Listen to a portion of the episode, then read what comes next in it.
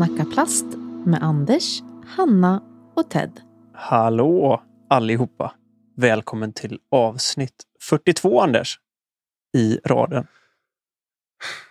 42. Nu kan vi inte hålla på och, och snacka, men 42 är ju lite coolt ju, för det är ju svaret på allt.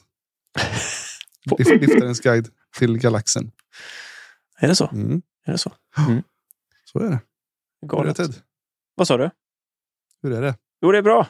Eh, faktiskt, det måste jag säga. Eh, vi sitter ju inte tillsammans idag, tyvärr. För att Anders eh, har flunsan. Hade. Precis, jag, jag är på väg ur. Jag har såklart även testat mig och fick ett negativt resultat idag. Så det känns skönt, men det har varit jäkligt hängigt. Har det varit. Mm. Men, och så till råga på det så ja, har jag ju gjort, gjort mig steril i fredags. Och så hälsa till min eh, doktor där, David i Borås. Han var king. Alltså när man ligger på britsen i bar underkropp och eh, känner sig så bekväm att vad fan, jag är i Borås, jag måste snacka discgolf här. Så han eh, var mycket väl eh, medveten om att eh, jag kastades frisbee på Ymer. Mm. Och eh, jag hälsar så mycket till David om man lyssnar nu. För att han lovade att lyssna. Ymer, det, det borde våran veckas gäst ha ganska sköna minnen från. Är det inte så? Herr Karl Ulvinen. Jo, men eh, det kan, det kan nog stämma. Det har hänt mycket roligt i de skogarna, Mhm. måste Mm. jag säga. Eh, Många sköna minnen. Eh, Sett många duktiga spelare växa upp på den banan också, så det, det har blivit lite av en anrik bana här i Sverige, måste jag säga. Jag gillar deras nya, nya hål också. De nya uppdateringarna de har gjort är riktigt schyssta faktiskt, ni inte har testat. Mm. Jag sa det till dem där att eh, ni har en så jäkla fin förening. Och, och det instämde han i såklart. Han var ju en, en löpare i Ymer där. Så han inte sportade där. Åkte skidor och sådär. Och sa Mm. att det är precis så. Det är en riktigt fin förening. De har bra sammanhållning och de har lyckats koordinera väldigt bra kring de nya hålen också. Eh, Så mycket imponerad faktiskt. Ser riktigt bra ut. Mm. Vi får väl passa på att tacka, eller tacka, hälsa Kalle välkommen till podden. Faktiskt. Så att, eh, Ja, tack så mycket. Ja. Tack så mycket. Det är väldigt trevligt att vara här, måste jag säga. En ära. ja, Kul att eh, äntligen få köta lite med dig Ted. ja, alltså helt seriöst. Anders också såklart. Ja, men det, det, det är sjukt roligt för mig. Jag sa det. Alltså, jag pratade med Niklas Nyman lite innan. Så sa jag så här, jag är nästan lite nervös. Det så här, stort att ha med Kalle i podden. Det känns roligt. faktiskt. Det är ju faktiskt så här. Det är faktiskt så här. Du är ju eh, kanske en nummer två på listan då. Om mest omnämnda spelare i podden. Dels, det, ja, men Ted, du vet, han går ju loss och börjar reminissa och grejer. Vet du. Då, då är det Klabbe och sen är det Kalle. Klabbe och Kalle, Klabbe och Kalle. Så det, det känns jättekul att få språka med dig. Nej, jag och direkt. Teddan, eh, vi har många legendariska äventyr i, i ryggsäcken så att säga. Vi har gjort mycket bra ihop. Det har, jag måste säga att eh, utan Ted hade jag nog inte varit en discgolfare idag. Så han har all rätt att, att prata om mig på podden tycker jag. skönt att höra. Ja, vi, det, är- som sagt, det är så sjukt många roliga resor som har hänt genom åren. Och eh, ja, det är grymt. Ja, Kul. det är, det är en hel del nu du. Mm. Eh, Första där, eh, kan det vara 2005 eh, till Helsingborg. Det är, med Piranagolf och allt det, det, är- det är mycket, mycket kärt minne måste jag säga. Mycket kärt. Så galet. Ja, ja det, det är sjukt. Ja, tiden går. Du, den banan, Helsingborg, då, det var rätt rolig. Kommer du ihåg det? Jag vet inte, har de tagit bort det galna hålet som är nerför? Man stod uppe på Ja. en kulle och bara kastade rätt ner. Jag vet faktiskt inte. Eh, Jag har inte varit där på några år nu. Eh, Så, men jag antar det. Mm. det var ganska galet det hålet. Det var inte, man korsade väl någon fairway och allting också. Ja, ganska rejält, har jag för mig. Och det var Ja. inte det bästa hålet heller om man ska vara riktigt ärlig. Men rätt roligt faktiskt. Kunde ju framkalla värsta death putts och sånt, kommer jag ihåg. Om man landade lite kort sådär, var tvungen att putta och det var nedförsbacke rejält bakom. Mm.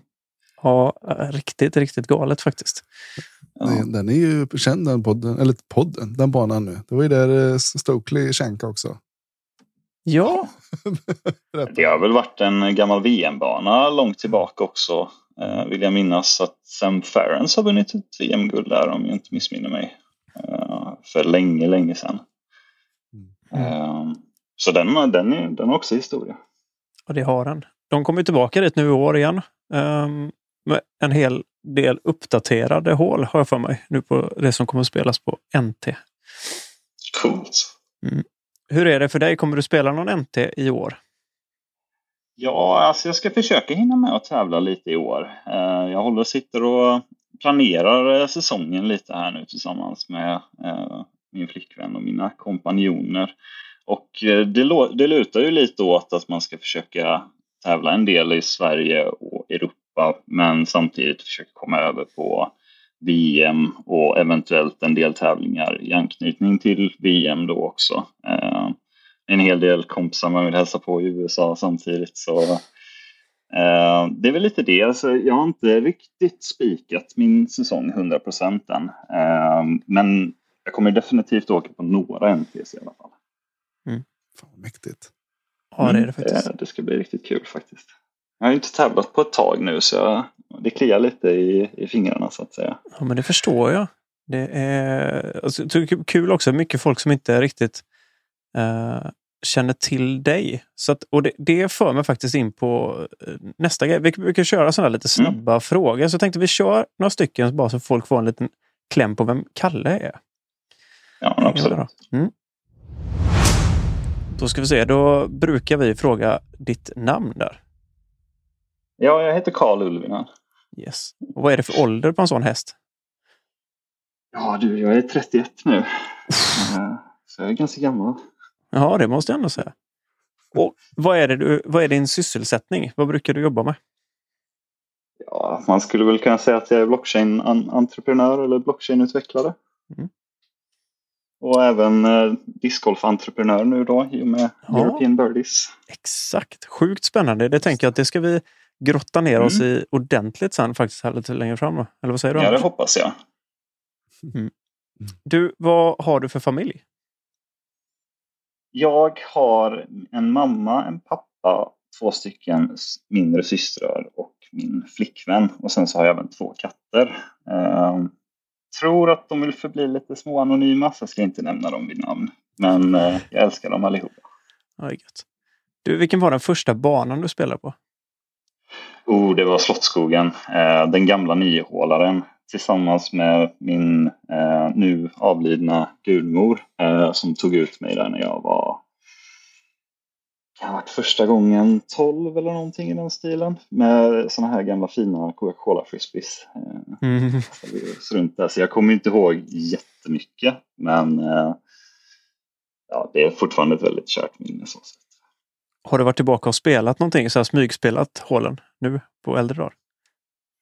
Jag har faktiskt gått en runda, fast inte på 9-hålaren som gick där utan 18-hålaren som Bo byggde typ 2003, 2004 där måste det väl ha varit han planerade ut den. Mm. Den har jag faktiskt varit ute och spelat, eh, fast utan korgar då, för det är några av de hålen där som man tränade väldigt mycket på som, som junior. Som, eh, det är väldigt kul att se hur man kastar dem idag och komma ihåg hur man kastar dem då. Eh, så ja, jag har faktiskt testat den, men det är nog en två år sedan nu senast. Vilken var din första disk? Det var min första egna disk som jag köpte. Det var en vit Cobra med grönt tryck som jag köpte hos Bo i polisstugan. Eh, 180 grams. Och den var typ precis vad jag behövde just då. Den, eh, den flög riktigt rakt och fint.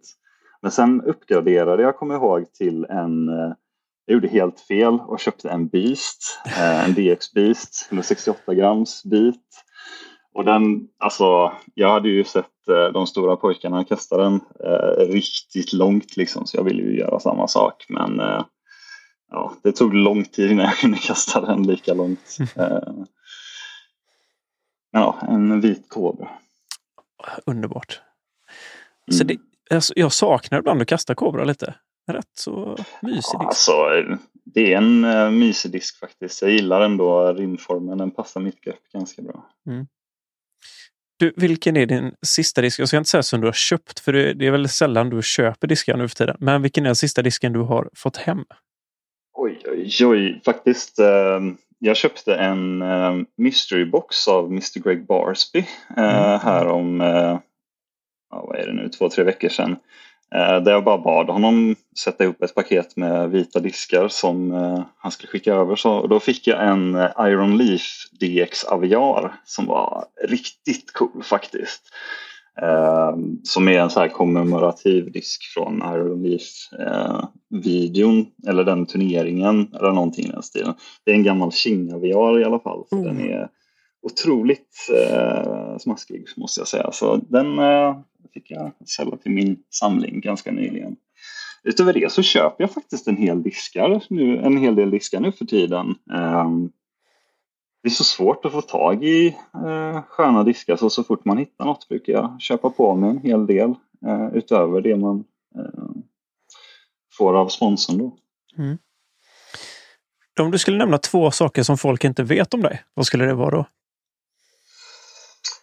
Ja, det är väl att jag pysslar med, mycket med blockchain-utveckling. Det kanske inte är så jättekänt i discgolfen. Ehm,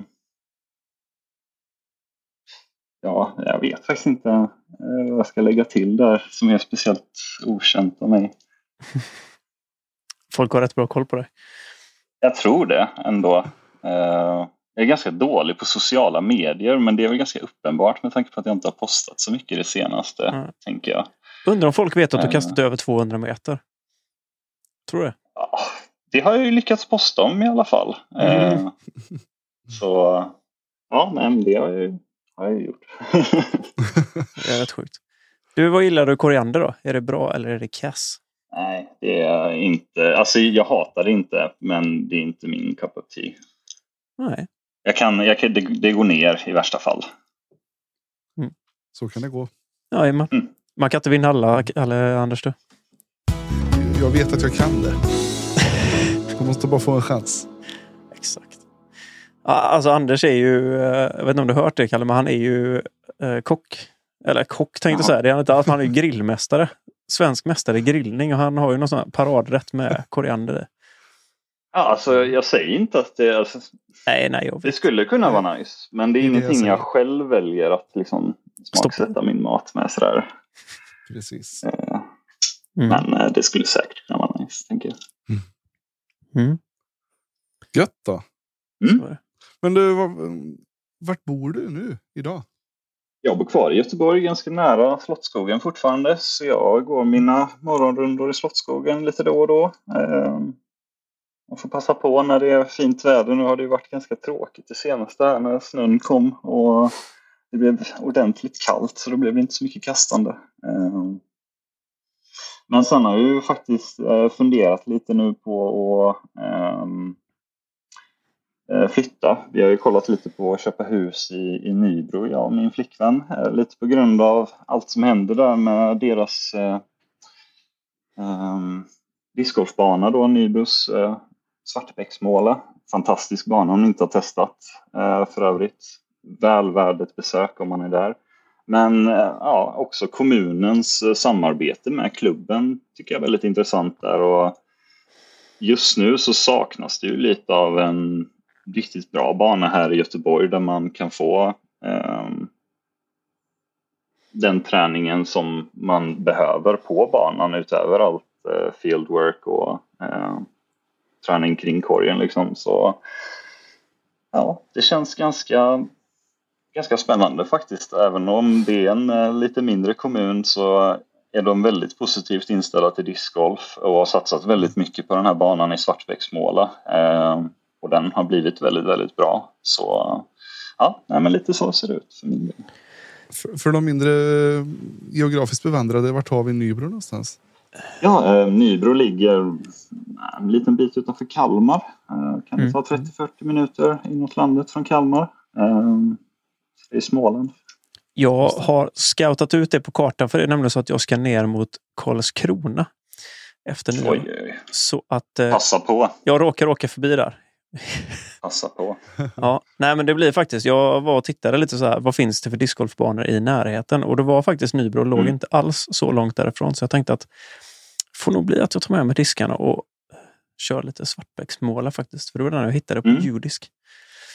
Ja, ja, jag måste säga, jag tycker det är en av de bättre banorna som har byggts i Sverige de senaste tio åren. De har lyckats väldigt bra med många av hålen. De har ganska fin eh, natur och landskap. Eh, och de har framförallt byggt, satsat på att bygga en bana med högre par och längre hål så att säga. Så att det blir lite av en riktig discgolfbana. Och sen även då byggt kortare tees som man kan ha för att introducera nybörjare och så vidare. Så att det blir lite någonting för alla så att säga. Så jag trivdes väldigt bra på den banan. Mm. Så jag tror du kommer gilla den också faktiskt. Ja, alltså vi tenderar ju till att, att tycka någorlunda lika i alla fall när det kommer till banor faktiskt har jag märkt. Mm. Eh, Så att Jo, jag tror jag det. Vi har spelat många banor ihop också så vi vet ju ungefär vad vi gillar för, för hål. Så definitivt, den kan jag rekommendera. är så, det är så intressant så här för att jag satt och jag pratade med Anders. Jag har ju liksom lite tagit över Anders och försöker liksom jag pratar mycket om dig Kalle när det kommer till Anders här också. Så Kalle säger till mig när jag är ute och spelar med honom att "Nej, inte den disken, ta den disken istället. Den kastar du bättre med. Så jag försöker göra lite samma sak. Så här, du vet, så här. Ja, men, nej, men ta den istället. Den, eh, den är bättre. Diska upp lite nu. Så det, det där är roligt. Alltså hur det blir liksom. eh, För det var en sån som, sak som jag faktiskt märkte ganska rejält efter lite efter mitt uppehåll och sen när vi började spela lite Mm. igen. Att ja, Det är kul att få någon som liksom kan peta lite i en spel. För det gick ju sjukt mycket bättre helt plötsligt. Ja, vissa sådana grejer kan ju vara ganska nice att få lite input på på träningsrundor och så vidare. Mm. Ehm, så att, alltså grejer som man kanske själv inte riktigt tänker på eller ser och så vidare. Det är ju ganska vanligt tyvärr att man har med sig något sånt konstigt mönster eller jag Mm. vet inte. Jag kommer nog ha en del sådana grejer nu också misstänker jag. Ehm, med tanke på att jag inte har tävlat på några år så kan ju det vara lite så här första tävlingen att man har lite jitters inför det och känner sig lite ängslig kanske men eh, Mm. man kommer över det ganska snabbt. Man gör ju det, men det är också vik- viktigt. Och, ja, alltså just, vi, vi har ju spelat så extremt mycket ihop ibland, du och jag. Eh, framförallt Mm. förr mer. Och att just det här att alltid, också en sån sak som jag fick över på Anders, det här med träningsrunder så kastar vi fler diskar. Man kastar inte bara en disk utan man kastar liksom flera diskar och hittar linjer. Och, det tror jag är en sån sak som jag tror mycket nytt folk kanske inte riktigt tänker så. Utan då tänker man när man går ut och spelar en träningsrunda så ska man köra score. Och så ska det vara liksom Mm. på ett speciellt sätt. Men det, det tycker jag är helt fel. Utan man vill ju, då, ska, då har man tiden på sig att verkligen testa linjer. och Det, det, det spelar inte så stor roll. Liksom.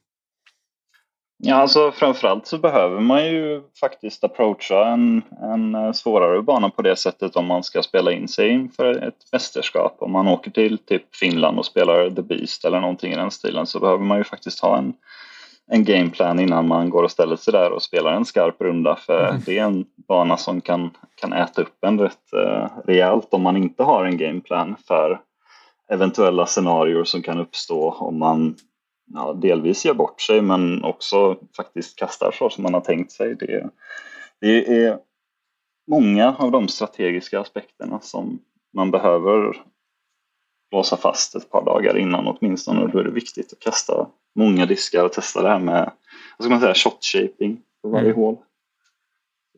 Mm. Så det är bra Ted att du sprider eh,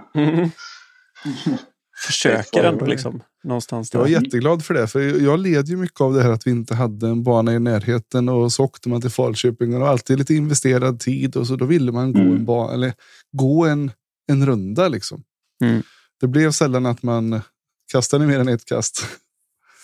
Eh, Ja, nej, där är väl man ganska bortskämd. Jag, både jag och Dan Johansson som jag tränar mycket med när jag var junior själv. Vi kunde ju slänga bort dagar på att stå på ett hål bara för att kasta det perfekta kastet och så satte vi en disk var ur väskan och först den som gjorde holding one fick ta en disk ur den andras väska liksom. Och det kunde man ju stå där i 8-9 timmar och kasta liksom fram och tillbaka, fram och tillbaka, fram och tillbaka.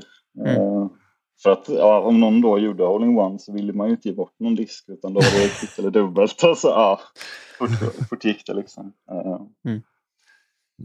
Ja, men det, det är viktigt. Jag tror att, alltså just, för det var ganska tidigt just när jag och Anders spelade första gången ihop. Liksom, att, stod de så här, men varför ska du kasta så mycket disk på hålen? Jag bara, men jag är här och tränar. Vadå? Jag, jag, är liksom inte, jag har inte träffat linjen jag vill träffa. Jag måste träffa den. Annars går det inte. Kan inte gå här och, och vara missnöjd och gå hem och vara arg. Nej, det är ju ganska bra att bevisa för sig själv att man kan träffa den linjen innan man faktiskt ger sig på den i skarpt läge. Då.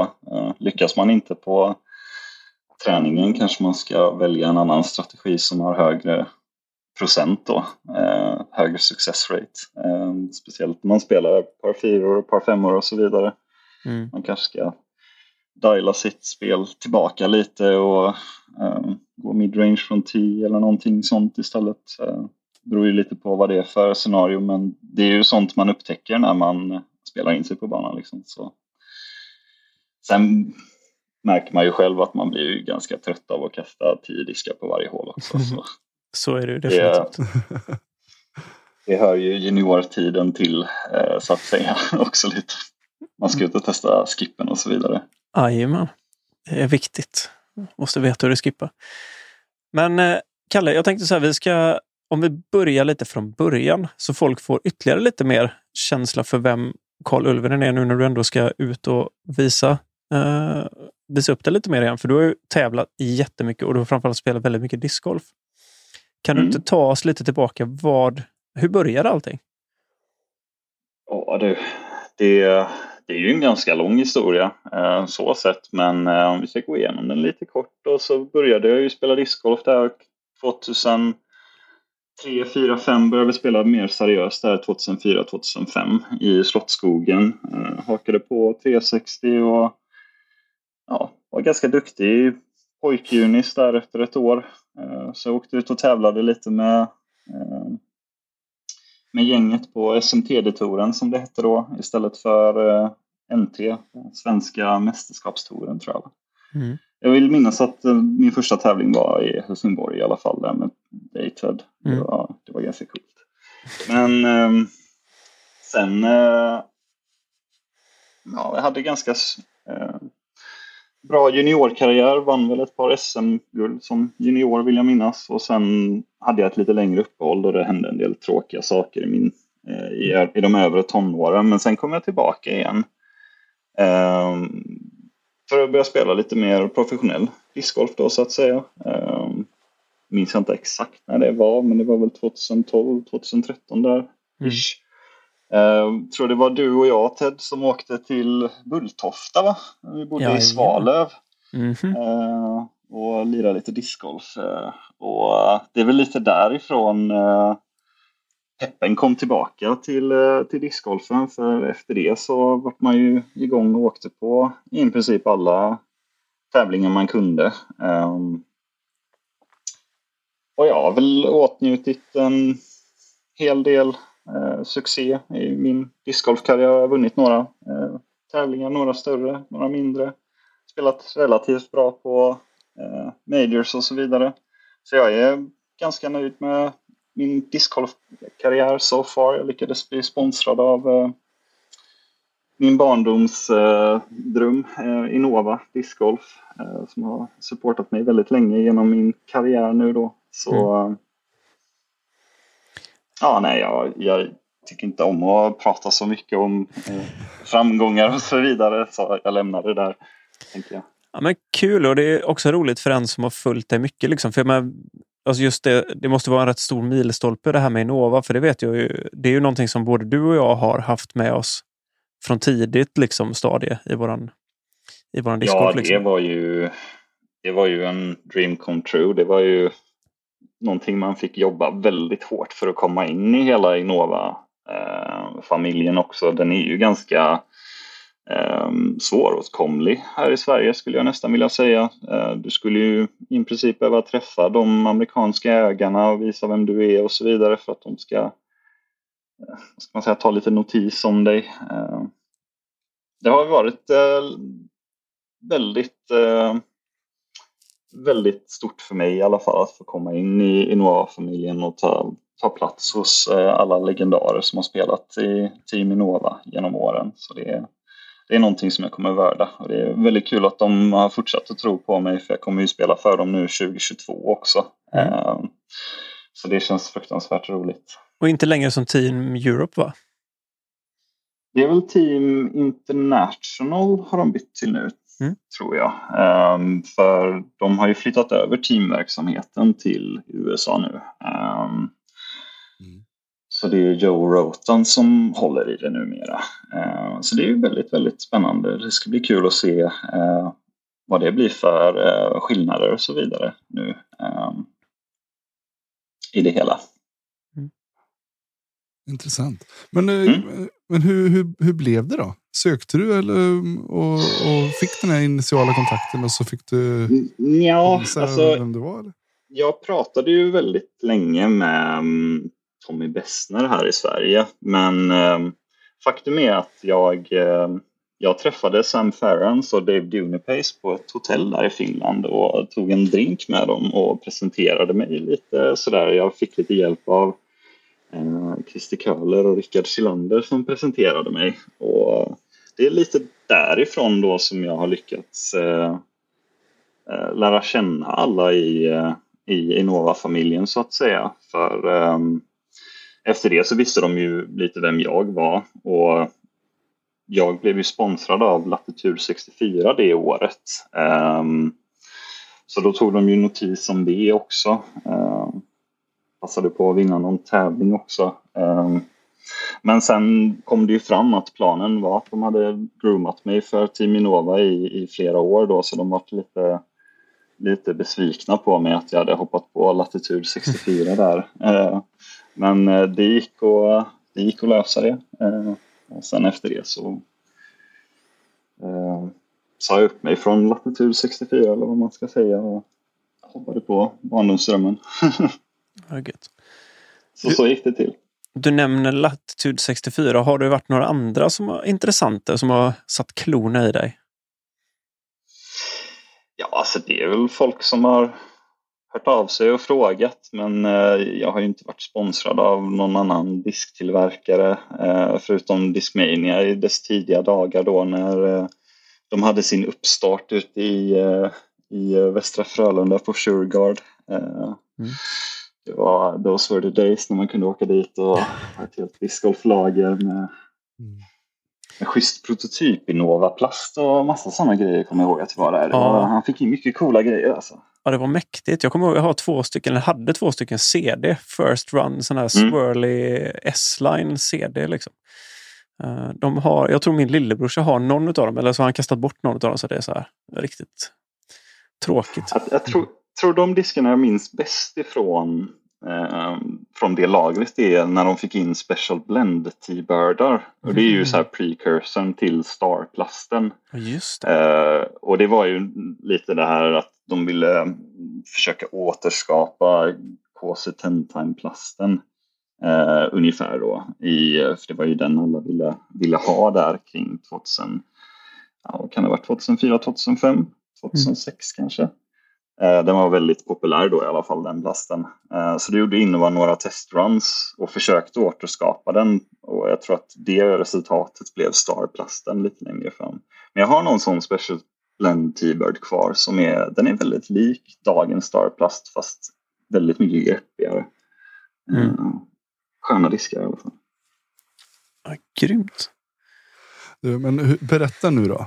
Alltså, Mm. Det är ju som du säger, Innova det är liksom legendariskt på något vis. Har ni typ en eh, liten messengergrupp med alla spelare och sådär? Vi kan eh, PM Ja, alltså det- Barsby det- och...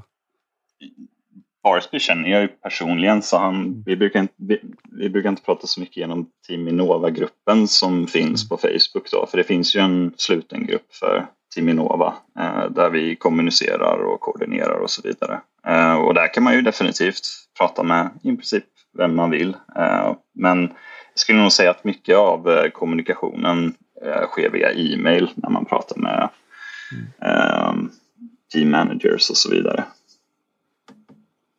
Men eh, det finns en sån grupp. De skickar ut önskemål om nya diskar. Ja, jag vill ha en, en bättre pigg, säger Ricky. Ja. Nej, den, den, den kommunikationen tar han nog direkt med Face tror jag. Ja, jag misstänkte det. Ja, jag skulle tro det va. Ja, Alla som vill ha en ny pigg, eh, likea den här posten, skriver Ricky på. så sjukt. Ja. Ja, nej du. Men eh, alltså, på ett sätt så känner jag så här, alltså, just Innova som märke, det är ju inte så svårt att hitta diskar i line-upen som passar den känns det som. De, de har ju liksom allt, mer eller mindre. Det är ju lite det som är som måste vara ganska skönt med att ha en sån sponsor. så sätt.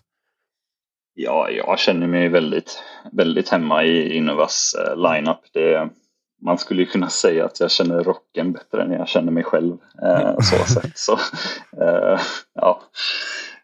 Jag håller med dig Ted. Ja, alltså sen är det också så här, man ska ju inte, man ska inte glömma heller att du är en ganska enkel person och eh, tillfredsställande när det kommer till plast. Det är ju inte så många molds som du faktiskt eh, kastar. Nej, jag har ju en väldigt spartansk väska så sett. Eh, jag kastar ju bara Destroyer, Firebird, T-Bird, Rock och Aviar. Där hör ni folk. style. Ja. Vad sa du? Ja, nej, jag behöver inte så mycket mer. Jag sa att det är lite som eh, pappa Bengtsson.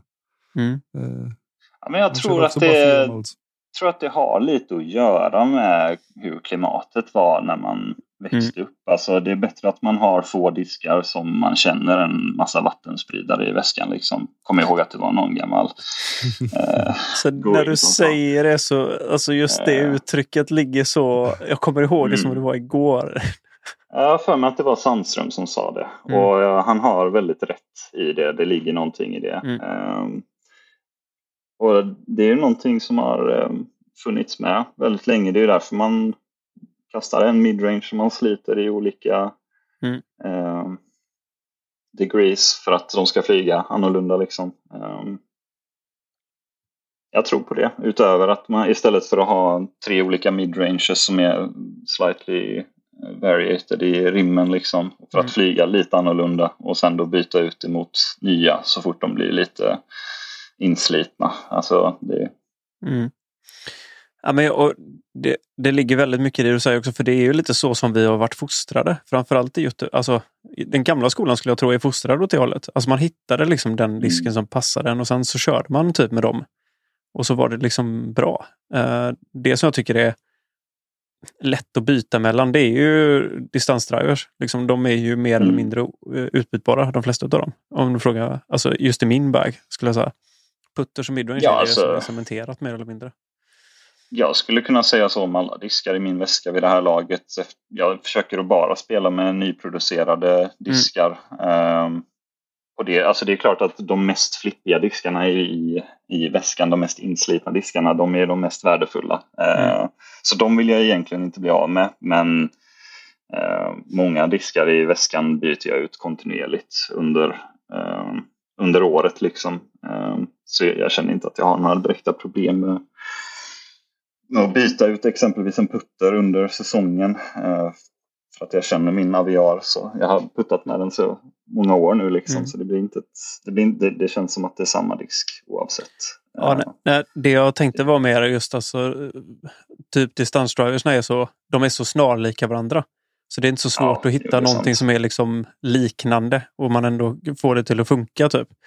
Eh, utan där tycker jag nog att midrangen är svårare att hitta. Alltså just den specifika flykten tycker jag är svårare att hitta om man skulle liksom flyga över. För du har ju ändå testat att byta märken och sånt. För jag vet att du spelar, när vi spelade Latitude så sa du ju det att det var Mm.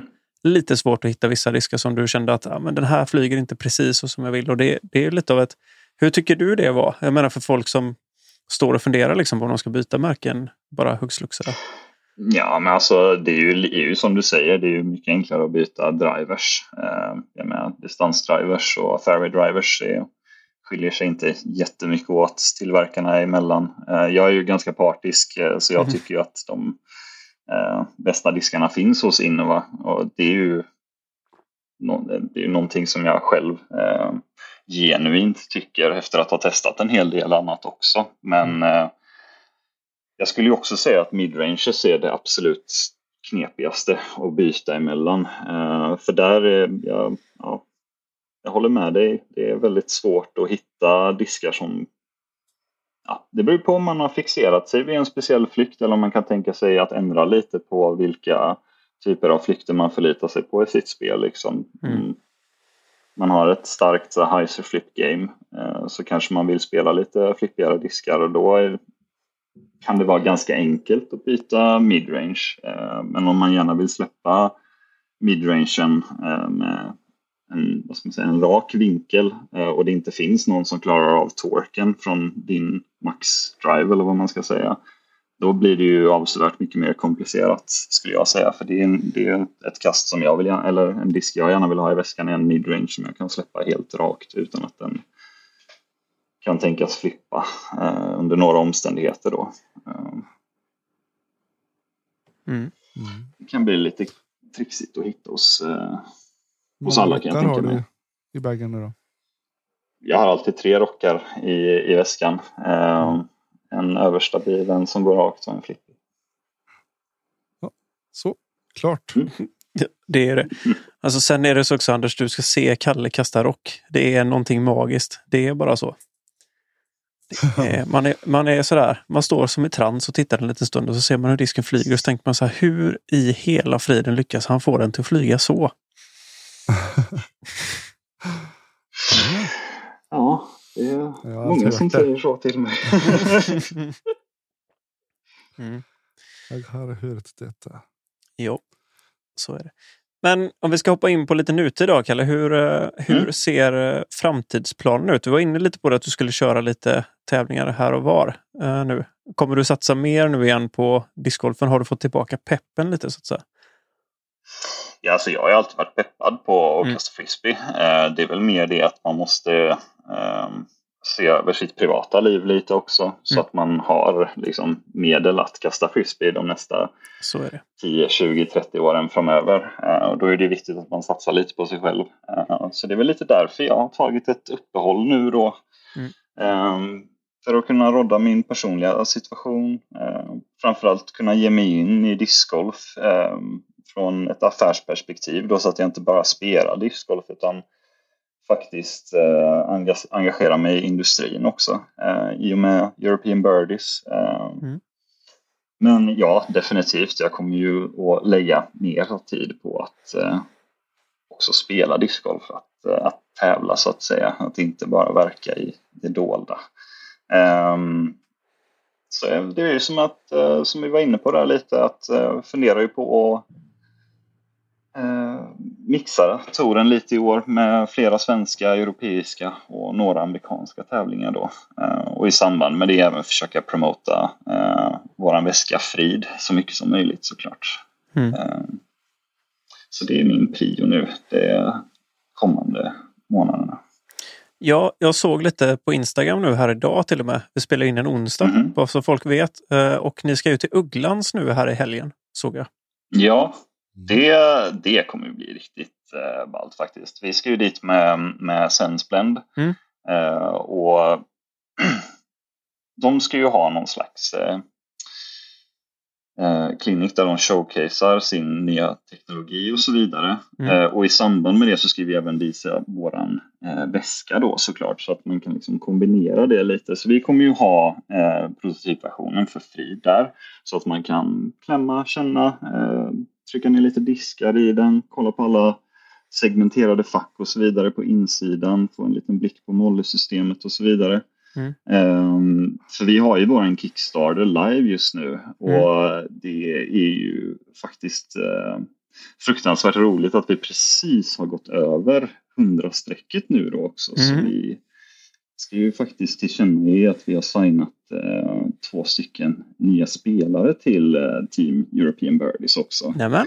Eh, och det tänkte jag ju att vi skulle ta och prata lite om här också. Eh, så det blir lite som att vi tillkännager det här i, i podden då, vilket är lite coolt. Ehm, så ja, definitivt. Om ni är i Stockholmsområdet så tycker jag att ni ska ta och kika förbi Ugglan och köta lite med oss. Kolla på Frid. Eh, Kickstarten ligger ju uppe fortfarande så skulle ni vara intresserade så det är ju bara att klicka hem en.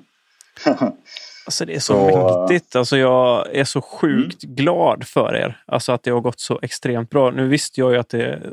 Alltså, Det kändes Alltså, ju jag som en snö... att eh, Det kändes som en snöboll. en Ja, precis. Säg. Jag måste ju säga att Josef är en fantastisk designer så jag är Mm. inte förvånad att det har gått så här bra. Nej. Väskan talar ju för sig själv. Eh, det är ju en av de stora anledningarna till att jag valde att gå in i Mm. European Birdie som delägare. Det är ju att det är den överlägset bästa eh, väskan på marknaden. Eh, Mm. Det är väl i princip det jag har att säga om saken. eh, Så sett. Alla de här eh, nya innovationerna som han har introducerat eh, i form av till exempel Molly-systemet Mm. och Magnuflyet, laptopfacket, alla segmenterade små eh, fack för mobiltelefon och så vidare. Det är ju saker som jag som professionell discgolfare har saknat i Mm. flera år.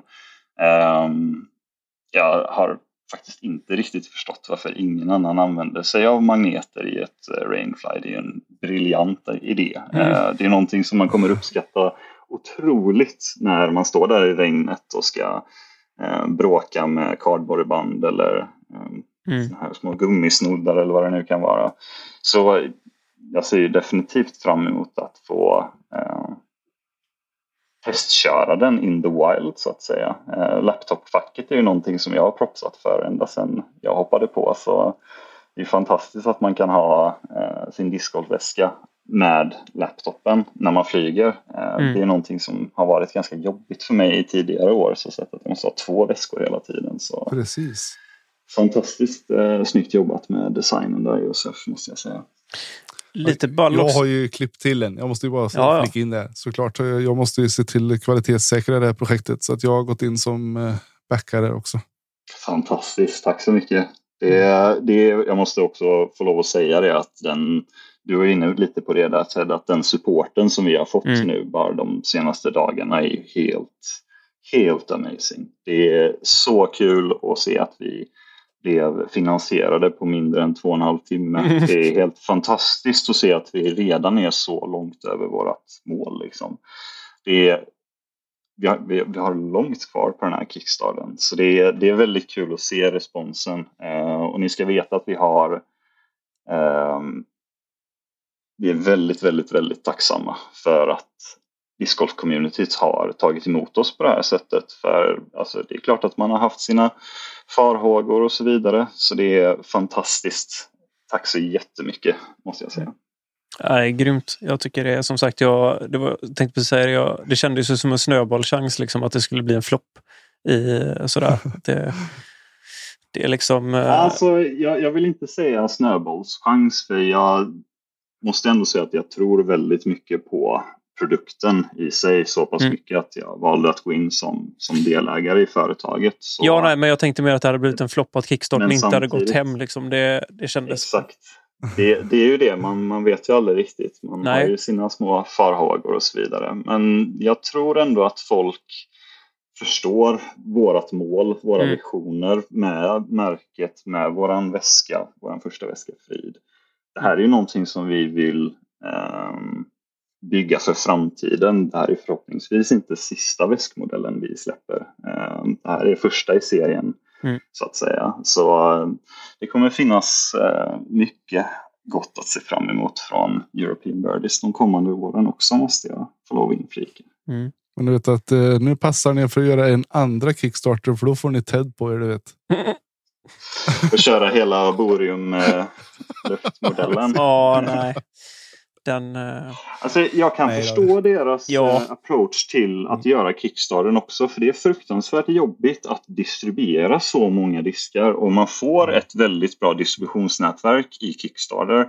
Men då ska man också vara väldigt tydlig med att vi behöver inte pengar till företaget. Ni finansierar inte företaget utan vi använder det här som en försäljningsplattform för att det är enklare för oss och det blir mer professionellt för er Mm. än att vi skulle bygga upp något eget då som kan eh, tävla med Kickstarter. Eh, man ska ändå komma ihåg att de betalar en procent till Kickstarter för att göra sina eh, Kickstarters då, så att säga. Så det finns en strategi bakom den tanken också. Frågan är hur eh, eh, duktiga, eller hur duktig man är på att kommunicera hela den här strategin skulle jag säga. Ehm, Det är väl där de faller lite tror jag. Och det är väl det som folk har stört sig lite jag på skulle också. Väl, jag skulle nog vilja säga det också. Alltså jag har ju sett exempel på um, andra företag i andra um, industrier som använt sig av Kickstarter och gjort flera Kickstarters så att mm. säga på ett väldigt framgångsrikt sätt. Liksom. Uh, men det handlar ju väldigt mycket om vilken relation man skapar med sina kunder också genom att göra en Kickstarter uh, varje år. Uh, och mm. Det är ju det, man måste vara väldigt tydlig på kommunicerat. Alltså det här är inte för att finansiera uppstarten utan vi använder det som ett verktyg för att distribuera och sälja och så vidare. Mm. Um, sen vet jag inte om jag personligen tycker att det är det bästa verktyget man kan använda för att um, distribuera sina varor eller sälja sina varor till, till kunder. Um, så det får väl stå för dem helt enkelt, tänker jag. Mm. Ja, men det är grymt och jag som sagt, alltså just eran väska om man ser det från Uh, du känner ju mig Kalle lite så här, jag är också ganska intresserad av mm. lösningar, design och sånt. Alltså mm. väskan i sig lyser ju liksom. Man bara tittar på den och så tänker man så här, det här är en riktigt bra väska. Den är väl genomtänkt. Det finns liksom ingenting ja. som är lämnat åt slumpen. Molle-systemet är liksom alltså just mm. modulärt från militären, testat, funkar hur bra som helst. Du kan sätta dit fickor, du kan göra lite det du vill ha. Liksom. Så att, mm. jag, jag, tycker verkligen, verkligen om den. Jag, den är ren och det är enkelt och laptopfacket som du var inne på. Grymt att kunna sätta en vätskepåse i. Det finns ju också. Ja, eller extra padding om man vill ja. ha lite extra på ryggen liksom. Så det finns ju det är det jag gillar att han har inkorporerat så många mm. modulära mm. koncept i väskan. För det är ju någonting jag har pratat mycket om mm. Eh, med Josef när vi har snackat lite design och så vidare. Eh, det är ju att det behöver finnas så mycket modularitet som möjligt så att man kan anpassa väskan efter sina egna behov på banan. Liksom. För det, det tycker jag saknas lite på många av modellerna som, eh, som släpps. Och det, det, alltså, det är det jag tycker har varit så otroligt coolt att se en väska utvecklas från, från grunden upp. Mm. Liksom. Det här är ju ett uh, eh, rd projekt som har uh, spannat några år nu. Liksom. Det inte några år kanske, men något år. Så det, ju, det har ju tagit eh, ganska lång tid. Det har varit ett par prototyper som kanske inte har varit perfekta. Så det, den har ju liksom förfinats till, mm. i mitt tycke, perfektion vid det här laget. Eh, det är väldigt eh, det är en fantastisk upplevelse att gå runda med den måste jag säga. Mm. ja, jag, jag, känner mig ganska, ganska säker på att Eh, många kommer vara väldigt nöjda med hur man kan göra frid till sin egna frid så att säga. Ehm, jag tror att Molly-systemet kommer spela en ganska stor roll i det. Jag tror att alla de modulära småfacken kommer vara väldigt uppskattade för människor som gillar att segmentera sina grejer i väskan när man är på banan. Ehm, och sen tror jag framförallt att eh, Magnoflyers kommer vara en riktig hit. Alltså. Det är mm. riktigt schysst att använda. Magneter är fantastiskt. Men sen ska man ju komma ihåg eh, hela det här rd arbetet som har legat bakom med materialval och eh, så vidare. Det är ju väldigt få ehm, stenar som inte har vänts på. Jag skulle vilja säga att vi har finkammat stranden vid det här laget och sett till så att um, alla material som används över hela väskan är av högsta kvalitet. Dragkedjorna har vi lagt fruktansvärt mycket krut på. Mm. Detsamma på Rainflyet. Ehm, vi vill ju att väskan ska liksom växa med spelaren eh, för framtiden. Det, det, ska inte vara en slit och slängväska utan det är ju en um, väska som man ska ha några säsonger så att säga. Den, den ska hålla. Uh, och då är det väldigt viktigt att man tänker väldigt mycket uh, just kring eh, materialval ihop med design och det tycker jag att Josef har ehm, ja, han är så duktig på det så han har lyckats väldigt bra tillsammans med, med Saki då som är mm. eh, tillverkaren som vi använder. Eh, och det är ju för de som kanske inte vet eh, Haglöfsfamiljens eh, nya företag efter att de sålde Haglöfs då, så startade de Saki för att utveckla ryggsäckar just till eh, svenska militären och mm eh, sjukhus och så vidare. Så det är lite därför vi har valt att, eh, att jobba tillsammans med dem då på grund av deras eh, kvalitetskrav och expertis framförallt i hur man eh, utformar ergonomiska väskor och framförallt bygger väskor som håller igenom alla situationer. Um, mm. Så de har varit superduktiga. Det är så coolt att se det här växa upp från, från grunden. Liksom. Um, mm. Ja, det är ingen, det... halv, ingen halv partner. Nej, det, det, det skulle jag inte vilja säga. ja, det är mäktigt. Mm, det har varit, eh, jag är väldigt glad att jag fick vara med på den här resan. Eh, mm. Eller att resan har ju bara börjat så sett. Eh. Precis. Så det ska bli väldigt, väldigt eh, coolt att se vad vi kan leverera här nu över åren. Eh, vi har mycket schyssta designer i, eh, i lagret så att säga, så vi, vi jobbar stenhårt på att försöka realisera det.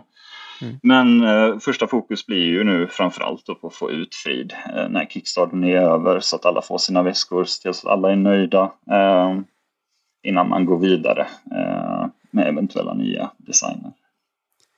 Ja, för det där är ju ball alltså. För visst, det är precis som du säger. Få ut alla väskor för sen så blir det ju liksom löpande marknadsföring när alla de rullar ut på marknaden. Och alla börjar ja, springa. absolut. Absolut, och framförallt då får vi ju showcaseat det här konceptet mm. lite med att väskan ska vara modulär. Liksom att eh, du ska kunna göra väskan till din egen väska så att säga med till exempel Molly-systemet eller använda sidofacken till diskar eller vad du nu vill använda och så vidare.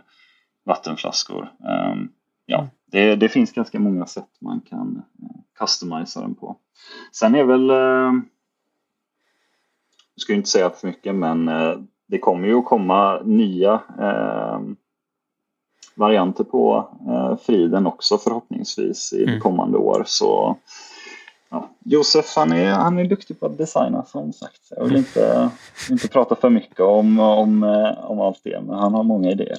Mm. Ja, men det, det känns så. Han känns som en, en man som inte slutar tänka liksom för att det är, uh, för att en väska är ute. Han är en riktig kreatör. Mm. Grymt. Du, eh, namnet Frid, hur kommer detta sig? Ja du, eh, det var någonting som vi pratade lite om det här med att eh, vi känner ju oss alla ganska fridfulla när vi är på discgolfbanan. Mm. Alltså, jag, jag, minns inte exakt vem det var som sa det, men jag tror det var Josef eh, som droppade och det bara klickade direkt. Liksom. Det kändes helt rätt att döpa väskan till Frid. Eh, för det, det, det, var liksom någonting jag kände, jag tror att Claes kände det också, Josef med, när första färdiga prototypen kom när vi hade fått väskan precis som vi ville. Liksom. Mm. Eh, alltså det är ju en stress att utveckla eh, någonting från grunden upp för man vet aldrig riktigt vad som kan tänkas bli fel under prototypfasen och det kostar ju en del att ta fram en prototyp. Liksom. Mm. Så det är inte gratis att beställa en ny prototyp eh, om någonting blir fel. Så när, det väl, när alla bitar föll på plats. Liksom. Eh, jag tror att det var lite då som namnet klarnade för, för oss alla. För vi hade köttat lite om det men sen bestämde vi oss nog för Det blev lite eh, fridfullt. Mm. ja, grymt. Jo.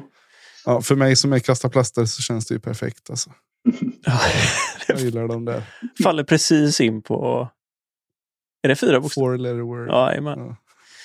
Ja, sen kanske vi kan hoppas på några fina wordpuns eh, genom åren också på frid. Att man känner sig fridsam och fridfull på, på banan. Vi får se lite bara mm.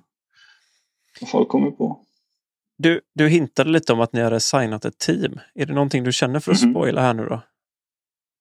Jo, nej men absolut. Det tycker jag att vi kan ta och chatta lite om. Ehm, det är ju så att ehm, vi har ju sagt att vi ska eh, släppa våra team här nu när vi har nått 100 backers av vår Kickstarter och nu är vi faktiskt på 102.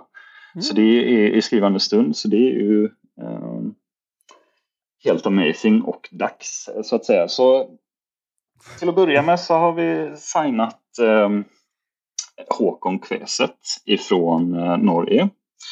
Och han har ju varit med eh, European Birdies mer eller mindre från början så det mm. kändes ju ganska självklart att vi skulle fortsätta vårt samarbete med honom. Eh, jag vet inte om Håkon är eh, superkänd här i Sverige men jag tror att väldigt många känner till honom här i Sverige också. Men han är ju lite av en superstjärna i Norge. Eh, både som discgolfare, spjutkastare men även entreprenör. Så det känns som ett väldigt eh, naturligt samarbete för oss att uh, fortsätta så att säga. Um, sen har vi ju även uh, signat en uh, svensk tjej som heter Hanna Jansson som jag tror att ni känner till. och där är vi ju väldigt eh, excited. Alltså Hanna känns ju som att hon har eh, enorm potential 2022. Det ska bli fruktansvärt roligt att jobba tillsammans med Hanna och se vad hon behöver i en eventuell damväska om vi ska släppa någonting i den stilen och så vidare. Så det känns ju väldigt roligt att få samarbeta med Hanna på de fronterna.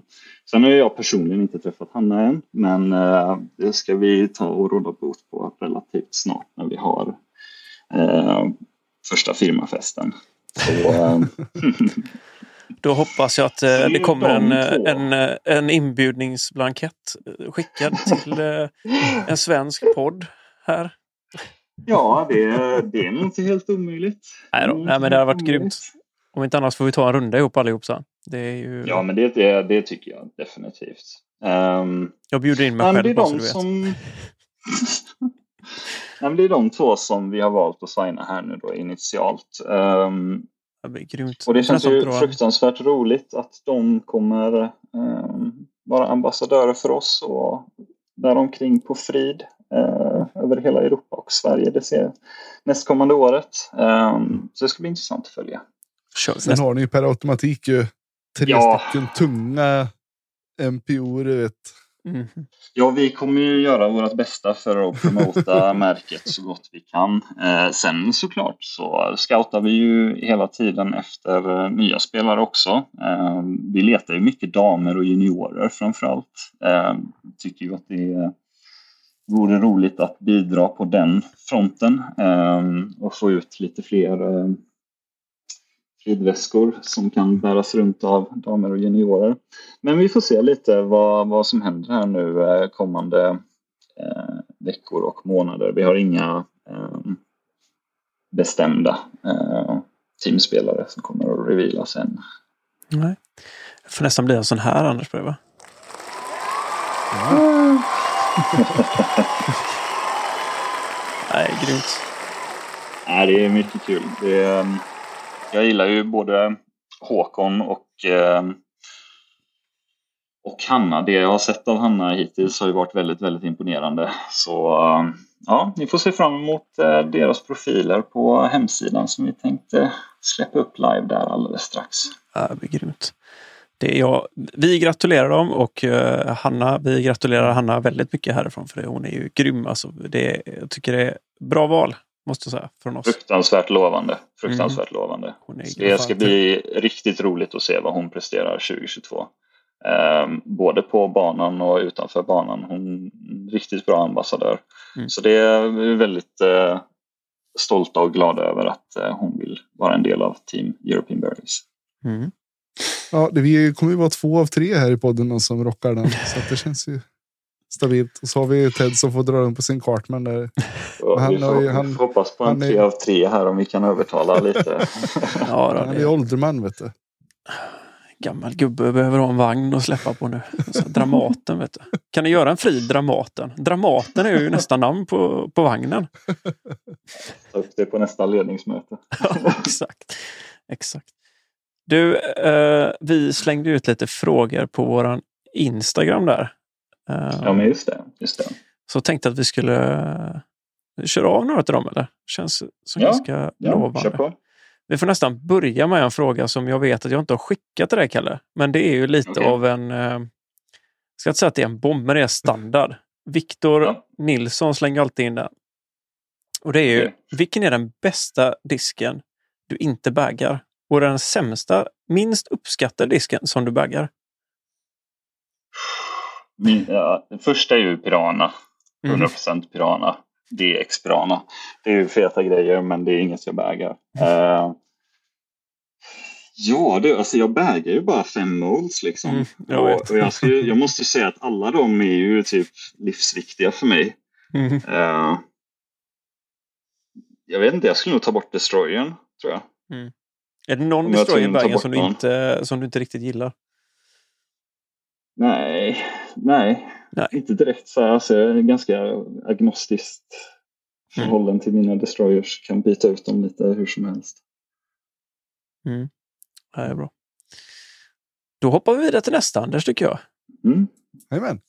Eh, Pellek. Mhm. Eh, Om du hade fått välja två diskar från Innova som signaturmodes, vilka hade det varit? Ja du. Ehm, ja, det är väl typ T-Bird och Rock. Eller T-Bird och Aviar. Någon av dem. Det är de jag kastar mest i alla fall. Han har, han har en till fråga. Ja. Eh, vart kommer ditt nickname Ulvjöx ifrån? Eh, det är en omkastning av mitt eh, eh, efternamn. Så det är typ uh, Ulvinen fast med latinsk ändelse.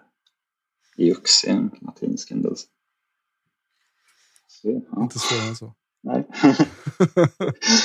Det här är grymt. Nu Ted, nu, nu har vi lovat här för nu har Nicke Nyman skickat in ett gäng frågor. Ja, jag vet. Du måste ställa alla. Ja, jag vet. Jag ska göra det faktiskt. Eh, kan, väl, eh, kan väl börja med första då. Varför tävlar du så lite nu för tiden? Fråga. Men det har du nästan redan svarat på. Mer eller mindre. Ja, alltså det, det har ju att göra med jobbet. Att jag har byggt, byggt upp några företag. Exakt. Och sen så frågan, är du Sveriges svar på Simon Lisotte? Ja, jag vet inte. Folk säger det, men jag vet inte om jag tycker det. Alltså att du är nog en mer mogen version av Samuel Lisotte jag har sett. Men sen har du, du blixtrar du till lite ibland och gör lite så här goa grejer. Det gillar jag. När vi går för lite goa eagles och sånt. Så du har ju dem.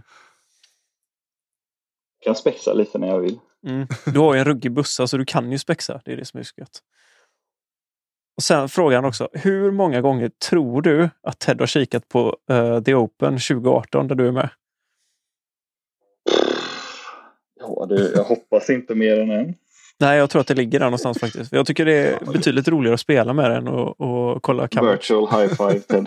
Mm. Jag sitter där bara yeah, go, go, Kalle. Mm. Ja. Du, eh, Kalle Backman. Mm. Han skriver så här, och det har jag nästan lite svarat på också, men du kan ju få utveckla det. Eh, blir det några tävlingar i USA nästa år? Och vad har du för målsättning i så fall? Alltså jag har inga direkta målsättningar när jag åker över för att tävla till exempel VM utan det är ju mest för att få ta del av hela eh, kulturen som är kring eh, ett VM. Liksom att få träffa alla eh, som deltar och det, det ska väl vara i Emporia nästa år om jag inte missminner mig. Mm. Eh, och det är ju en fantastisk discgolfstad att eh, besöka så det är det är svårt att säga målsättningen. Jag åker inte dit för att placera mig utan det är snarare för att eh, njuta av det. Så att säga. Eh, sen har jag ju lite som mål att eh, besöka ett gäng av mina amerikanska vänner och även besöka Innova-fabriken och hälsa på lite där och plocka en del diskar och lite det där.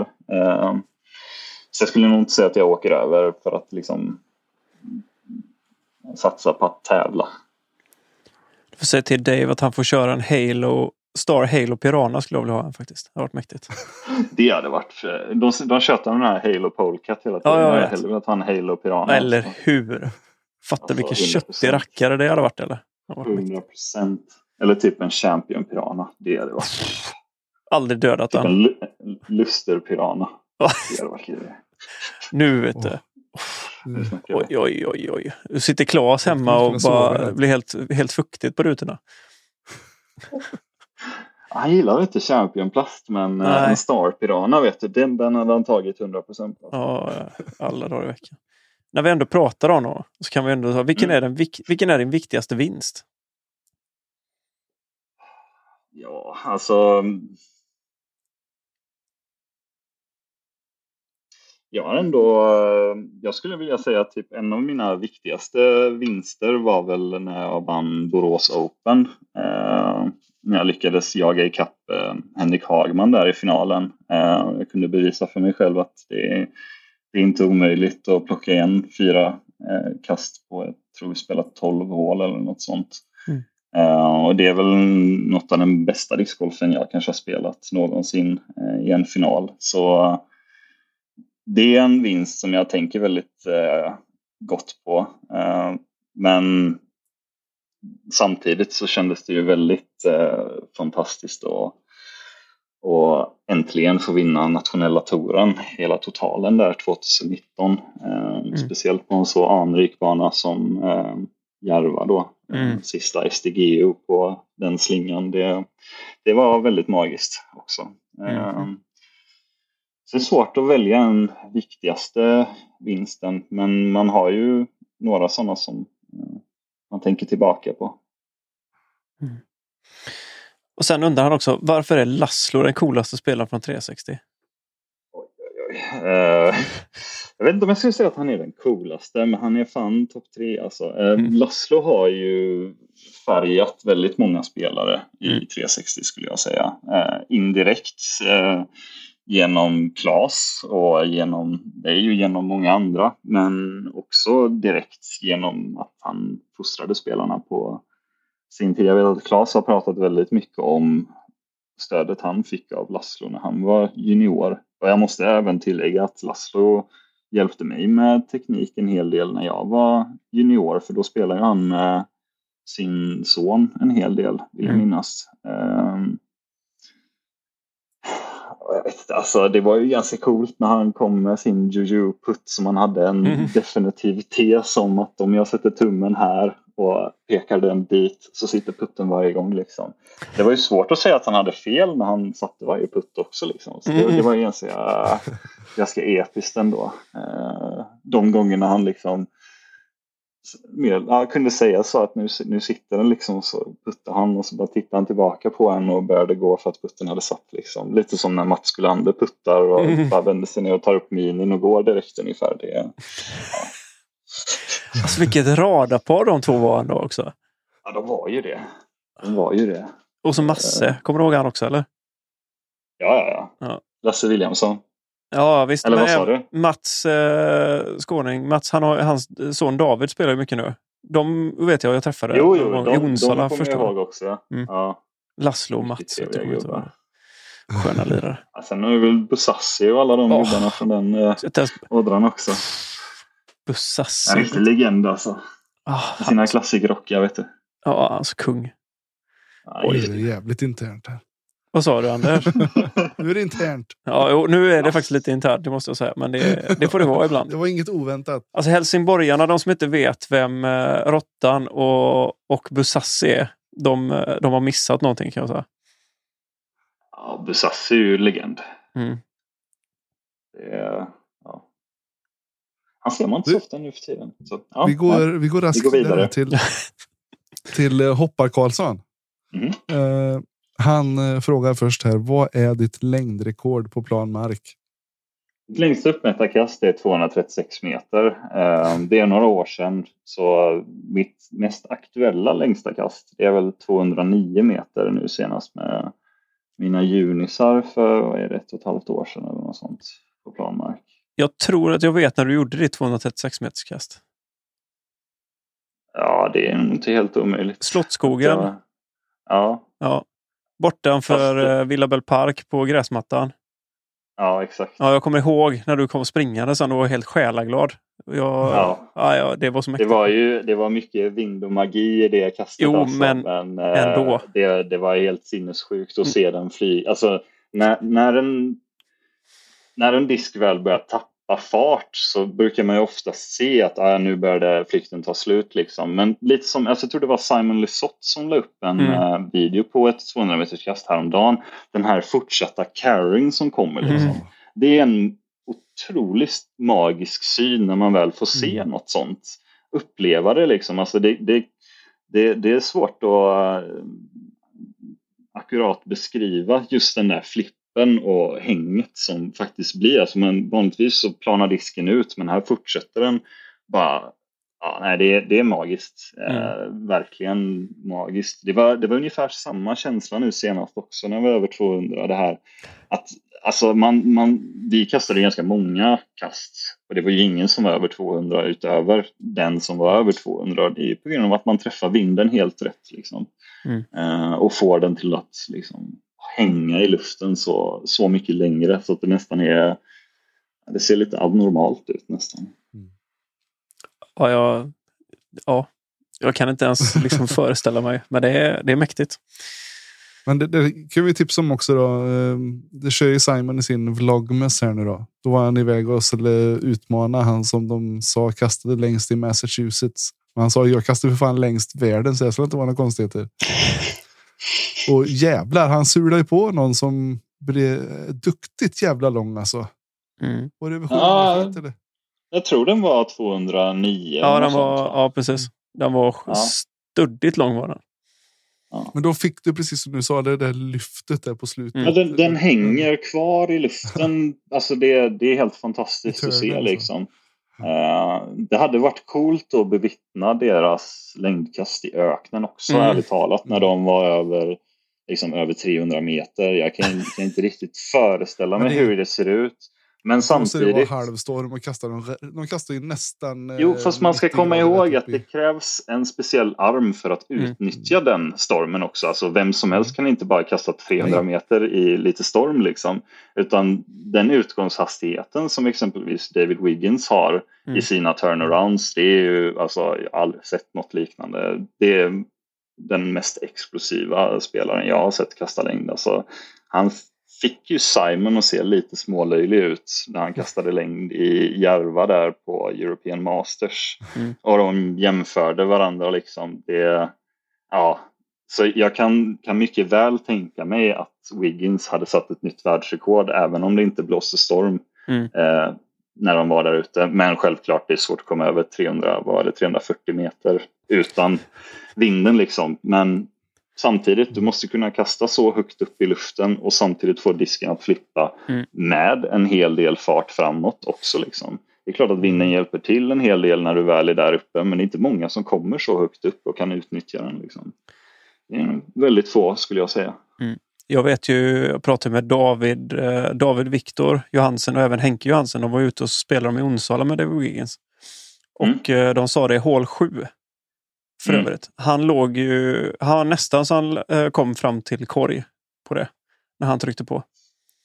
Alltså jag har för mig att han kastade, att han parkerade det. För jag var med Ja. någon sån här veckotour när vi spelade där och då, då gick han ju före stenhårt med Mm. Destroyer, gick för långt eller något sånt och sa Mm. att ja, men jag har ju parkerat det här hålet. Så Mm. han har ju en helt sinnessjuk arm alltså. Ja, Eh, de säger man säga. hör när disken går iväg. Alltså det är något speciellt ja, ja. ljud. Det bara liksom vrölar mer eller mindre.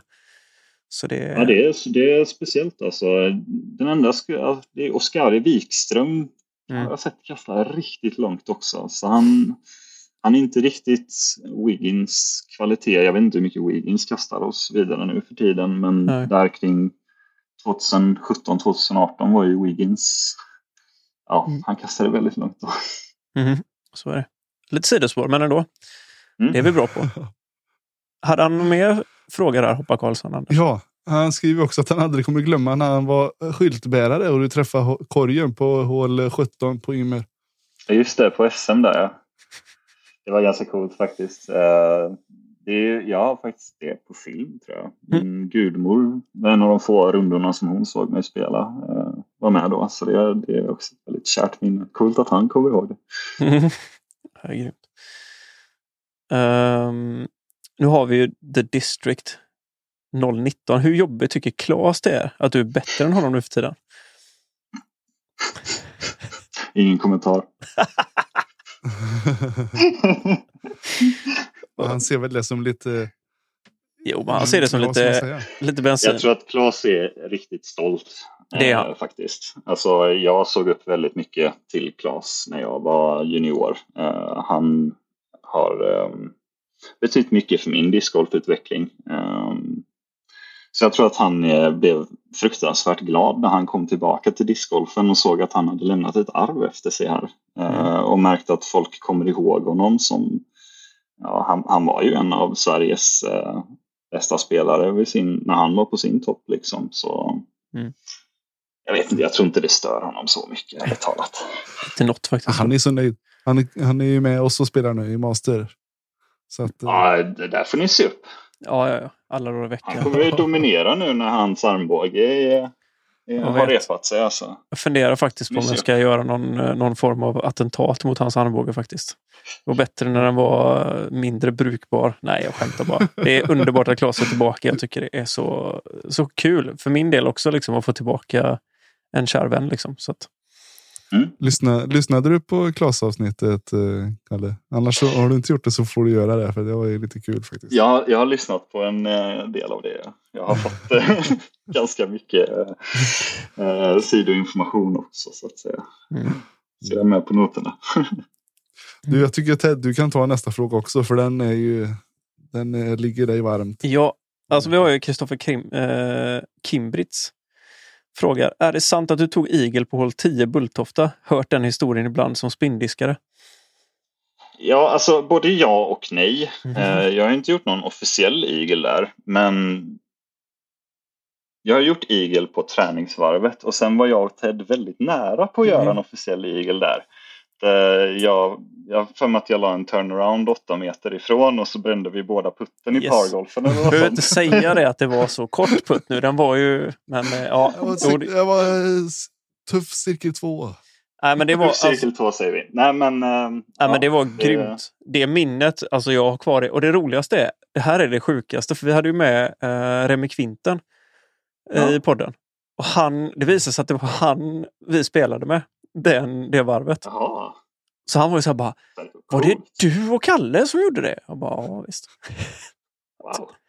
Det var bara, Kvinten alltså, han, eh, där har vi ju en eh, liten junis som är mycket, mycket lovande. Alltså. Mm. Senaste junisläget jag var med på, då ja, måste säga att eh, Remi Kvinten imponerade en, en del på mig. Alltså. mm, du har satt griller i huvudet på honom, vet du, hur man kan göra en turnaround på hål 10, Bulltofta. ja, men eh, vi får se hur det går med det här då. Men vi har ju haft många vilda igelgrejer. Vi hade ju en, kommer du Ja, ihåg ja, den? ja. På T for Two i uh, Ja, ja. Slottsskogen. Det är en av de sjukaste vi har gjort. Alltså, Kalle la sånt grymt, grymt första kast. Och så hänger jag en sån sinnessjuk forehand så det är... Ja, då, var vi, då var vi nöjda. Ja, Jag skulle säga att det är typ den enda igeln som har gjorts på det hålet. Ja, det skulle jag nog tro också faktiskt. Jag tror inte någon annan har gjort det. Det är, det är ett sånt där konstigt safarihål också. Mm. spelas väl inte så ofta. Men eh, det var riktigt. Sjukt mäktigt var det i alla fall. Du, eh, nu tar vi nästa gubbe Ja. här. Det är en Mm. riktig sköning. Eh, Joakim Pekar i Living Discs. Jag tror för övrigt att han måste ha varit inne och backat va? Mm. För jag tror han... Det är möjligt. Det är Mm. möjligt. Så att en till, vet du. En till. Jag har ju inte loginen till Backare. Kickstarten så jag kan ju inte se vilka som har backat. Vet du. Nej, men han, Josef han och jag har kommenterat i alla fall. Ja, Okej. I alla fall. Han frågar hur tusan kastar man en perfekt 360? Ja du, alltså jag skulle, varför, varför behöver du kasta en perfekt 360? Typ, Jag fattar inte varför. Jag lärde mig det när jag var junior men det är ju någonting som sitter kvar från att jag var så här 15-16 bast och ville kasta långt liksom. Så lärde jag mig att koordinera stegen och så sitter det kvar i min kropp. Alltså, jag tror inte jag skulle kunna lära mig att ta en, en perfekt 360 nu för tiden liksom.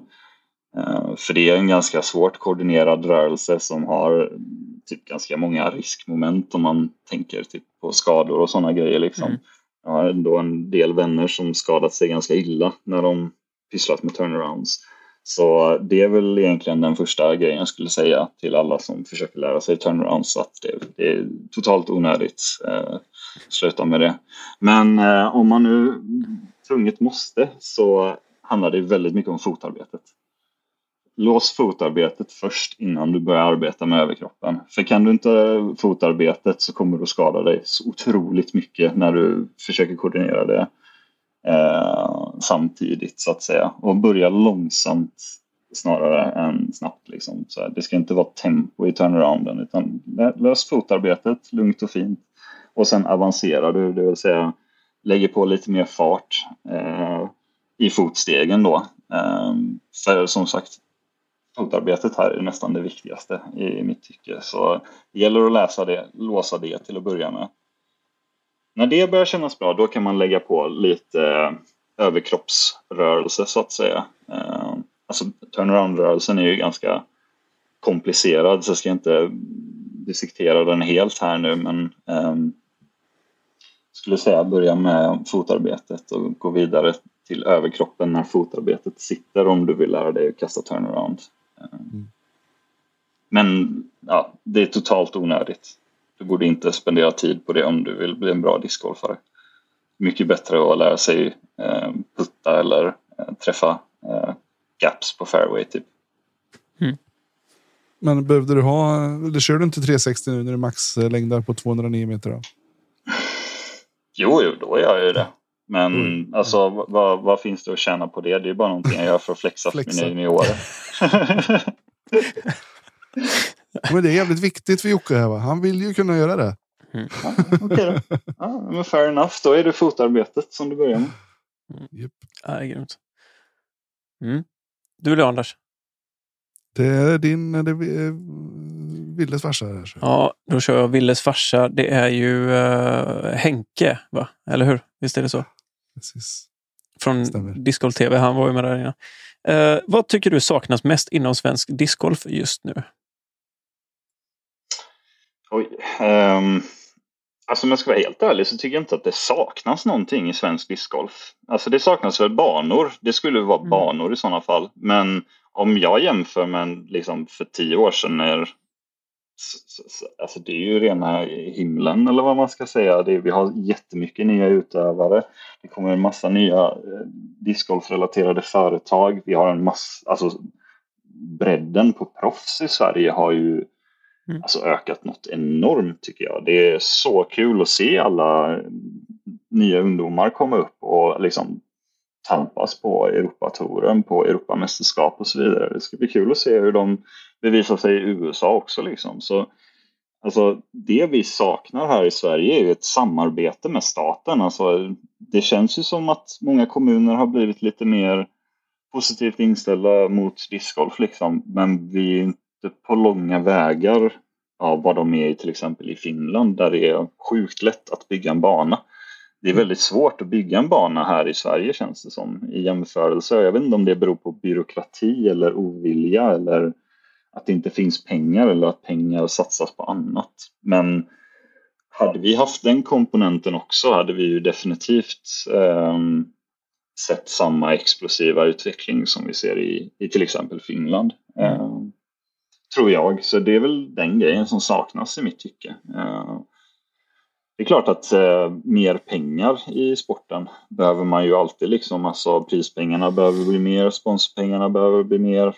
Alltså förr eller senare så behöver vi se svenska spelare som lever som heltidsproffs liksom. Eh, om vi ska på något sätt eh,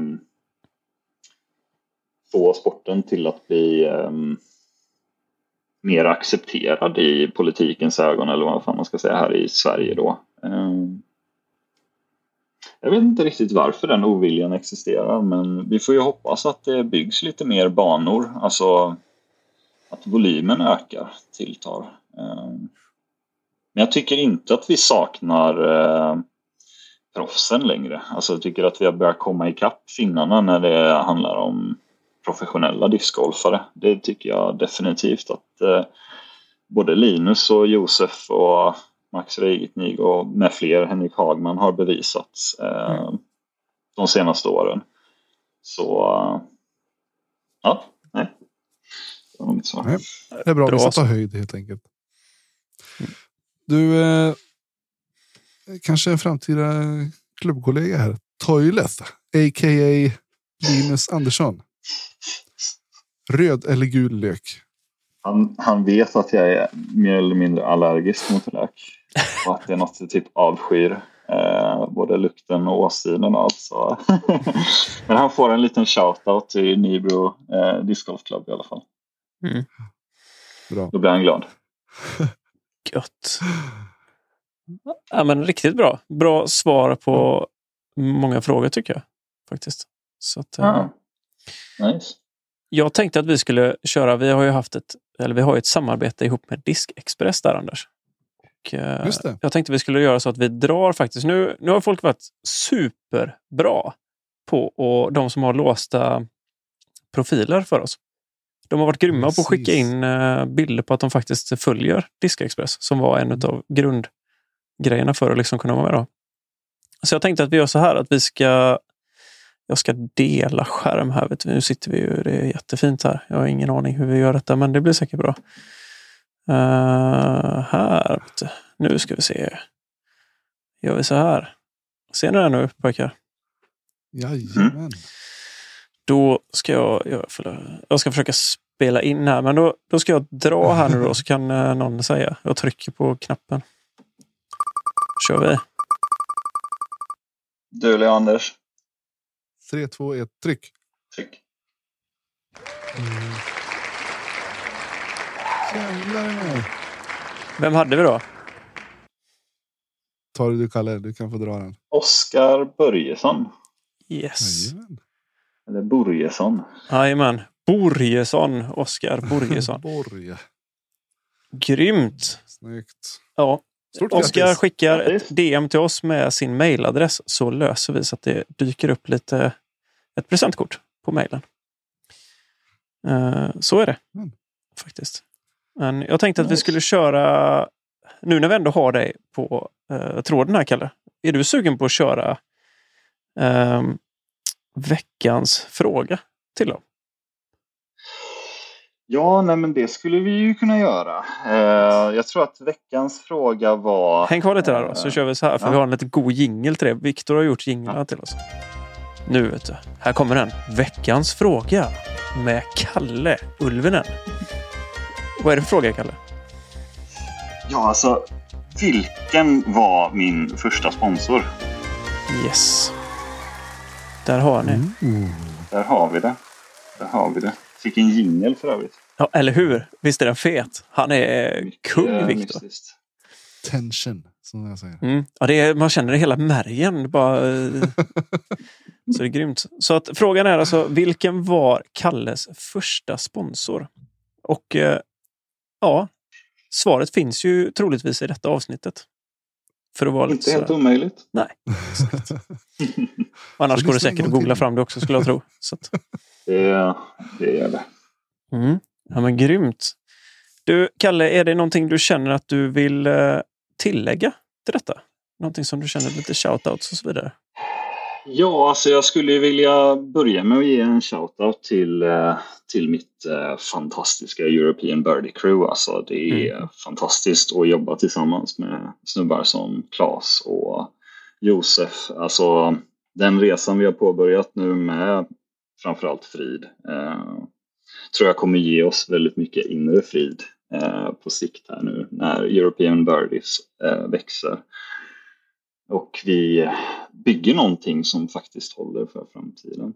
Sen vill jag ju passa på att ge en shoutout till eh, min sponsor Innova. Eh, Dunipace, Farrans, eh, Joe Rotan och alla de gubbarna. Det ska bli väldigt kul att jobba tillsammans med er i år.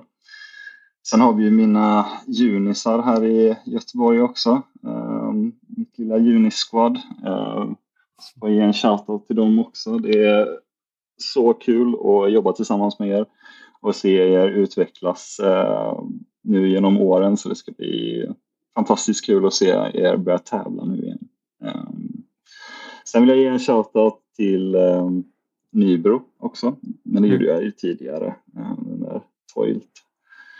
Eh, och sen till er gubbar också såklart för att ni tog hit mig. Eh, skitkul, en ära att få komma och köta lite. Eh, hoppas jag inte har köttat hål i huvudet på er. Nej. Eh, Jag måste säga äran är på våran sida, eller vad säger du Anders? Ja, det har ju varit i stort sett oundvikligt. Mm. Eh, Alltså är det någon podd man eh, ska komma till så är det ju Teddans podd. Det är, ju, det är helt klart. Ja.